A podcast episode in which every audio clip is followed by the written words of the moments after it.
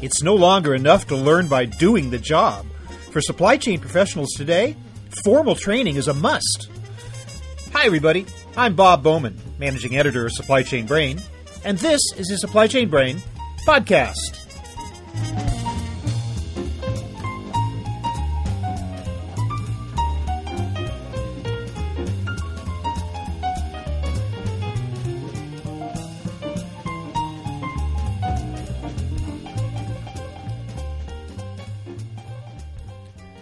Training can take many forms, drawing on both internal and external resources, and employing a variety of techniques. What's consistent is the importance of the exercise at a time when supply chain is becoming a critical component of corporate profitability. The skills required of a supply chain professional today are broader and deeper than ever before. An individual might end up performing multiple supply chain related tasks over a career instead of being stuck in just one area and the job can only get more complex. Today I'm speaking with Jim Barnes, Managing Director for ISM Services at the Institute for Supply Management. He'll talk about how supply chain management is evolving from a tactical to a strategic discipline and how training techniques are changing accordingly. We'll touch on issues such as training boot camps, continuing education, virtual learning, mentoring, and the value of professional certifications and we'll get a sense of what kinds of training work best. So here is my conversation with Jim Barnes.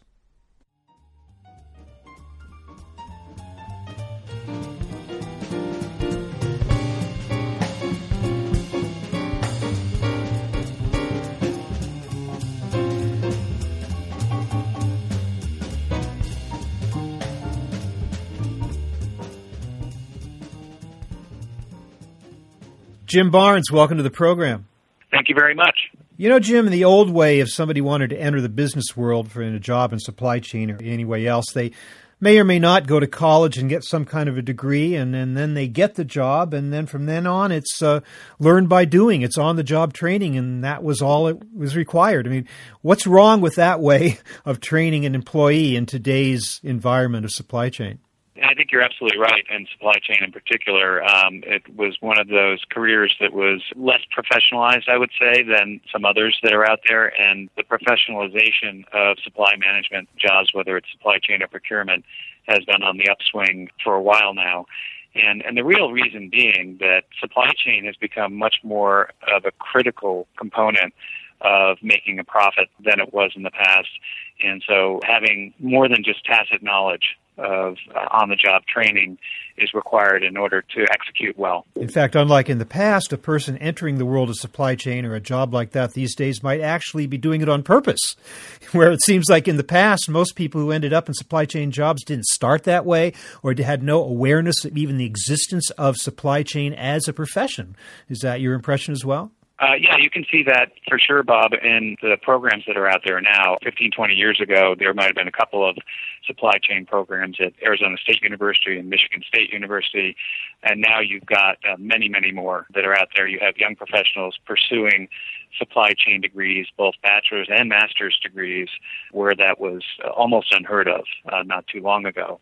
And so you, you wind up with attendees in training, uh, such as the training we do, that are younger that actually have a lot more of an educational background in the subject matter that we're talking about and, and frankly grasp it more quickly and expect more of an impact that they're going to make in their jobs than would have been the case 20, 30 years ago. On top of which, the skills that are needed of a supply chain professional, both at entry level and beyond, are quite different from what they used to be. What do we require in a supply chain professional today that we might not have asked for in the past? Uh, that's very true. The generalization is that the roles that people are playing in supply chain are less tactical and more strategic. That's the general comment that could be made around it. In reality, the types of skills are similar to the ISM mastery model core competencies that we have. So we have added things like business acumen, certain analysis like financial analysis, understanding of sales and operations planning, understanding of systems, in addition to some of the core things that supply chain professionals had to know in the past around inventory management, materials management, logistics, category management, and sourcing. So it's become a broader skill set that's required and more strategically focused than it has been in the past, in, in part because of the automation of some of the tactical tasks that were being performed for many years. And as you indicated, the need for analytics these days is a much more numbers oriented type of profession now, not no longer kind of a seat of the pants type of job, right? That is right. Yeah, when we do training in strategic supply management, we spend a lot of time on the different analyses that can be performed, whether it's market analysis, cost and price analysis, uh, financial analysis of suppliers. And we often get feedback that those are very valuable lessons and tools and techniques that, that are learned because they can apply them directly to the job now. Whereas in the past, if you were performing a um, more tactical role, uh, let's say processing requisitions to into POs, that kind of thing, then you really weren't doing the kind of analysis that you can do today. And sometimes you'll find companies where they haven't really created those more strategic roles in a very defined way. So even though somebody is more senior, they're still doing a lot of tactical work and they need to, to be able to separate themselves, apply those kinds of tools and techniques in order to create a lot more value in the supply chain. Is it your impression that companies today are up to speed on the need for a new era and a new new attention paid to to training, especially in supply chain, or are they behind the curve on that? I think, Bob, it's becoming more universal that there is a big shift going on supply chains getting more focused. The skill set has to be more strategic and provide more value. And one of the main impact areas on that and, and is really market forces. So when you look at the growth rate of GDP and the particular struggles of certain industries like oil and gas currently, you're not going to increase your profit, uh, your bottom line profit by growing sales 10%. In fact, you're, you're, in some cases you're lucky to hang on to the kind of revenue you've had. Um, so where are you going to improve your profit? It's going to be in the supply chain. It's going to be through efficiencies. It's going to be through better relationships with your suppliers and innovating.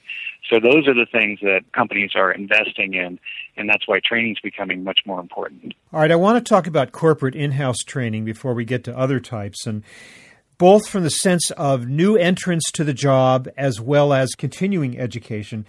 Give me a sense of what types of programs are important these days in order to implement in, in companies. How um, intense should they be? What type of resources should companies be expending on training?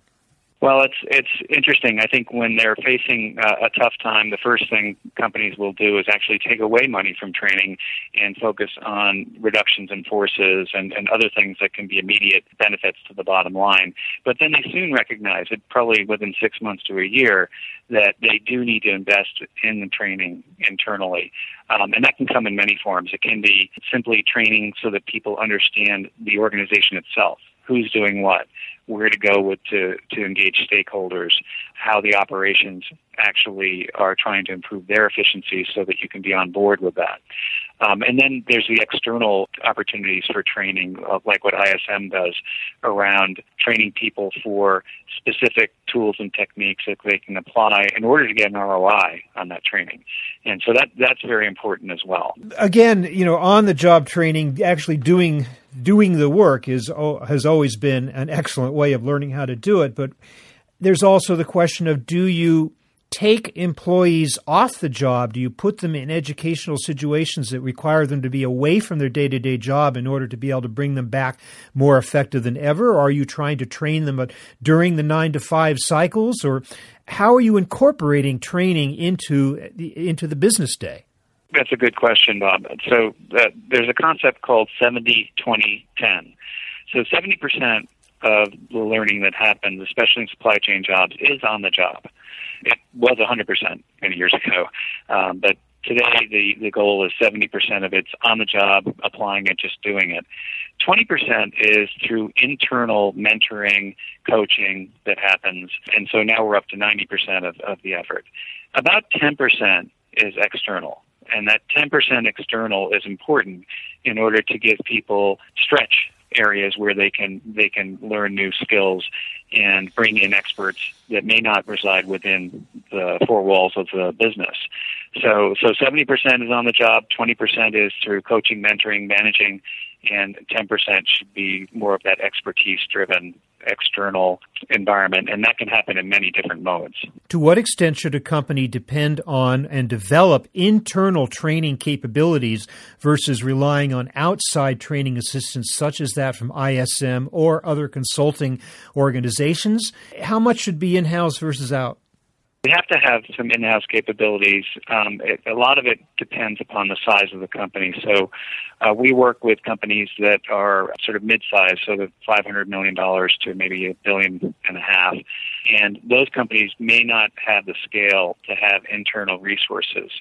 And so when we're teaching them to fish as it is rather than fishing for them in workshops, that's that's an effective way to help get change to happen to upskill people if you're, we're talking about multi-billion dollar companies that are global, they have their own capabilities for sure, and they should have their own capabilities. And uh, often they have supply chain academies that have playbooks and the the right way to do things, if you will. We do get involved helping them as well, but it is more on a spot basis or helping them with the overall roadmaps. They have their internal capabilities. If we're doing training, often it turns into train the trainer type of uh, work for us, and they can then go on their own and do their own training internally. Mentoring has only always been a very important part of training within organizations, although not necessarily in a formal kind of structural way. Is there a way to formalize mentoring in addition to the, the, uh, the more obvious type of training exercises?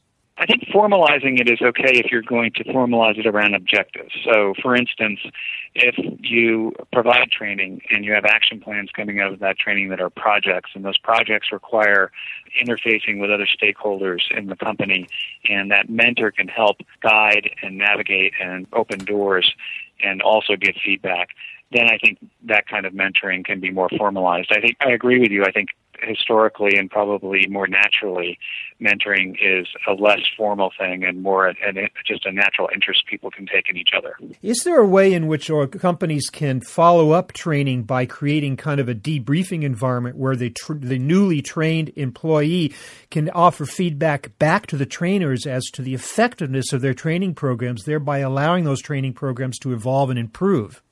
Yes, absolutely. That that's a key ingredient to successful training. So, if a company, for instance, has a boot camp they're doing around supply chain, and it's a, a three-day affair, that should be a continuous in, improvement project on its own. Um, it should constantly evolve, both the content, the manner of training, and, and how it's being applied.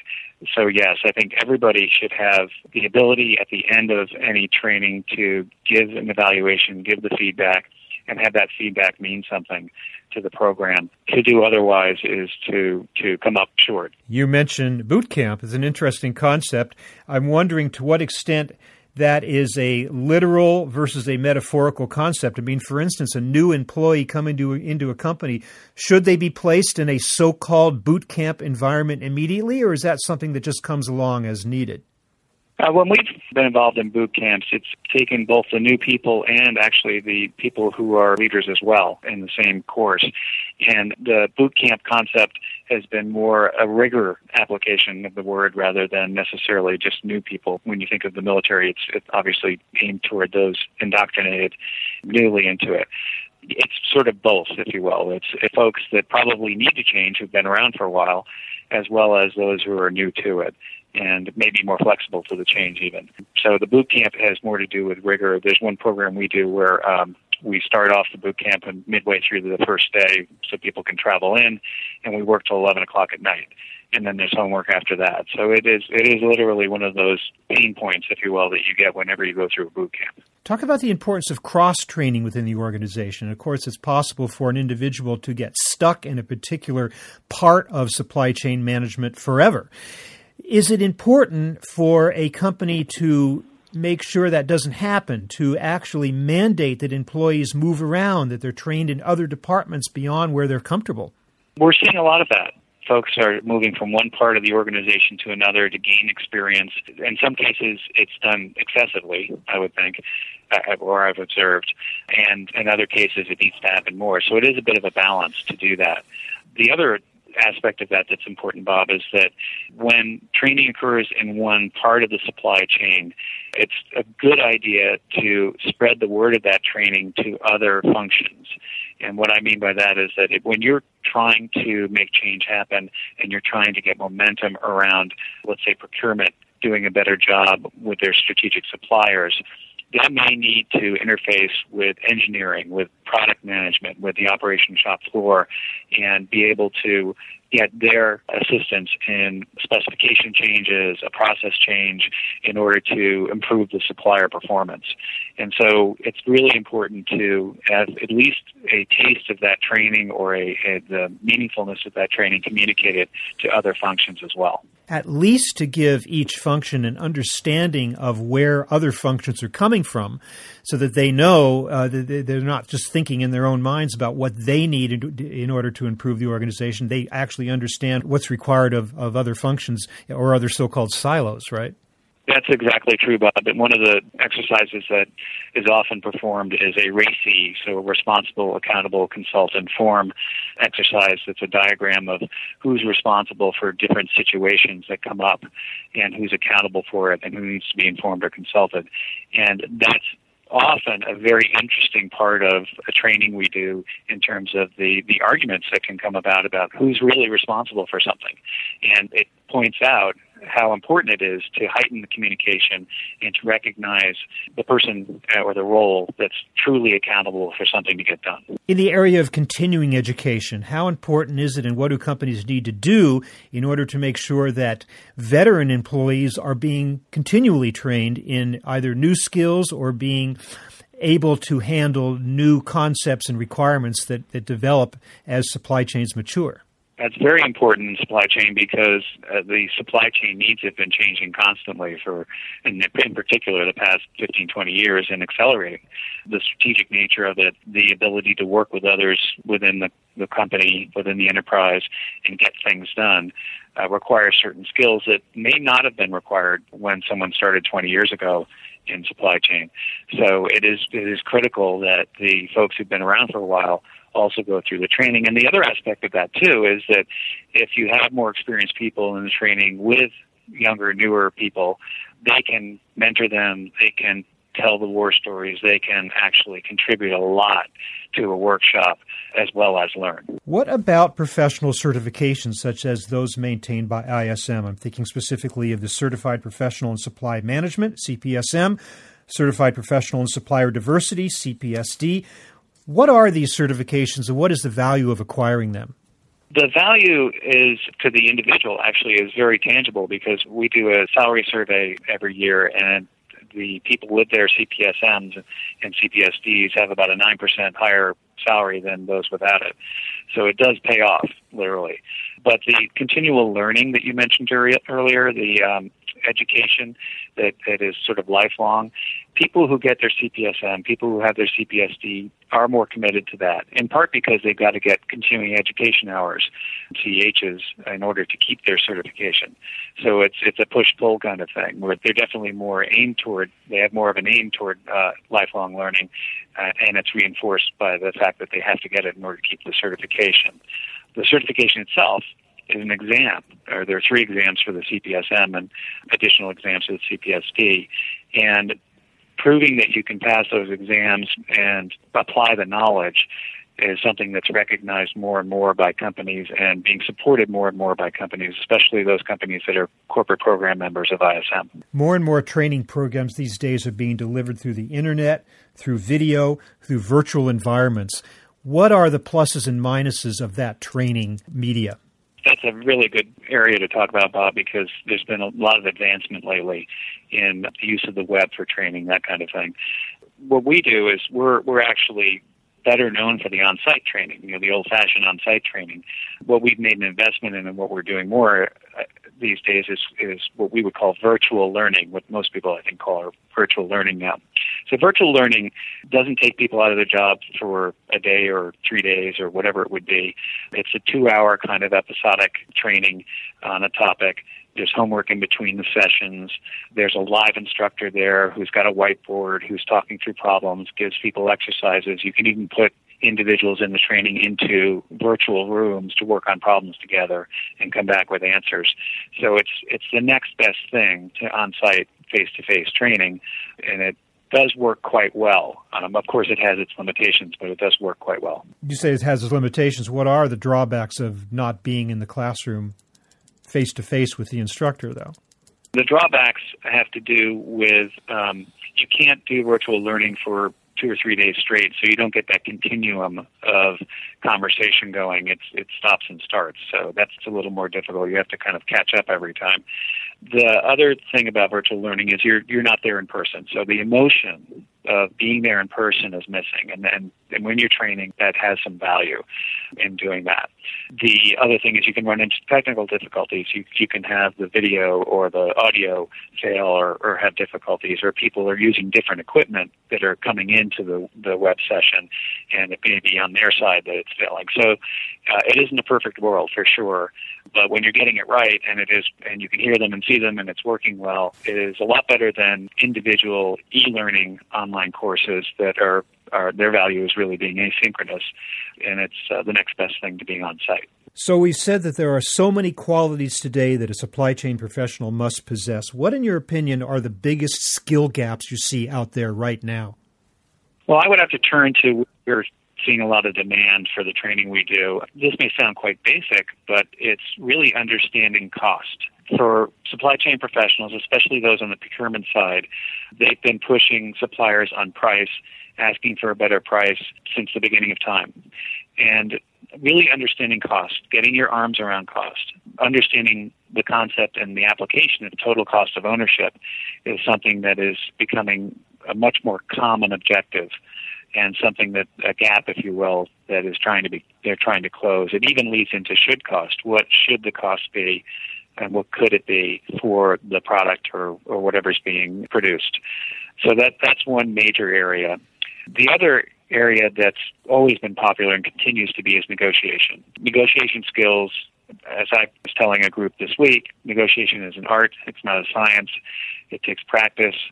So getting more exposure to negotiation training and role playing is something that's in high demand. Well, Jim Barnes, I want to thank you so much for taking the time to be with us today to tell us about what's needed out there in terms of training today's and tomorrow's supply chain professionals, as well as the work of ISM toward that end. Thank you for being with us. Thank you, Bob. I've enjoyed it.